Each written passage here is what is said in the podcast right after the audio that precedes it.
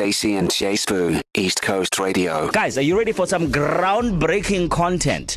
So we found this video that's been doing the rounds on social media of a lady sharing how her and her family dispose of their fecal matter. Now, well, you have to see it to believe it, right? So in this Instagram post, she shares this family secret. Um, they basically burn their poop.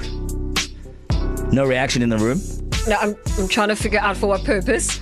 So she even shares in the video the steps, Baba, step by step as to how they burn uh, they poop. It's it's a very interesting uh, method uh, used uh, to dispose of uh, number two wako there. Uh, so basically, they use uh, the off-grid Cinderella incinerator.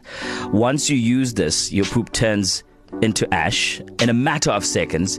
There's no odor, it's germ free. And in the video, she even says you can even touch it if you want to. Mm. Right? Nick, is this something that you would be keen to use? Uh, the off grid Cinderella incinerator, eh? I'm just I'm trying to work out the logistics of getting it into the incinerator.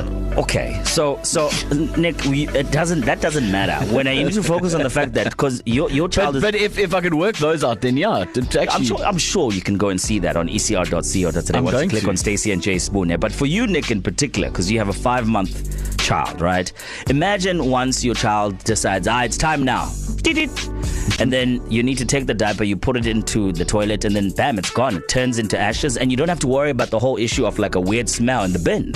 there we Done. go. So it works for people who are parents. It could work for you as well. But also, especially in a country like this, South Africa, man, where we have so many pit toilets, guys. Yo, I grew up using a pit toilet, and I'll tell you one thing for sure: it is not a lekker vibe, uh, especially when it's all filled up, and then you need to dig a hole to start another one again.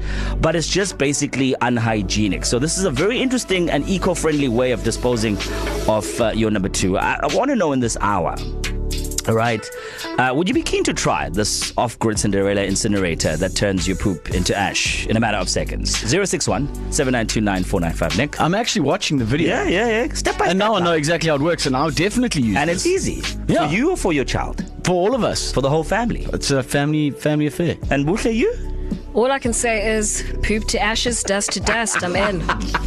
061 792 Would you be keen on this idea? Carrie uh, sent us a voice note. Hi, Josephine. How's Carrie here. Yeah, I would use that, but I mean, let's think about it. You've seen these videos when people fart and their fumes, their fumes like go up in flames. Now, can that not be a hazard? Stacey and J-Sbu. To listen to these moments and anything else you might have missed, go to ecr.co.za and click on podcasts.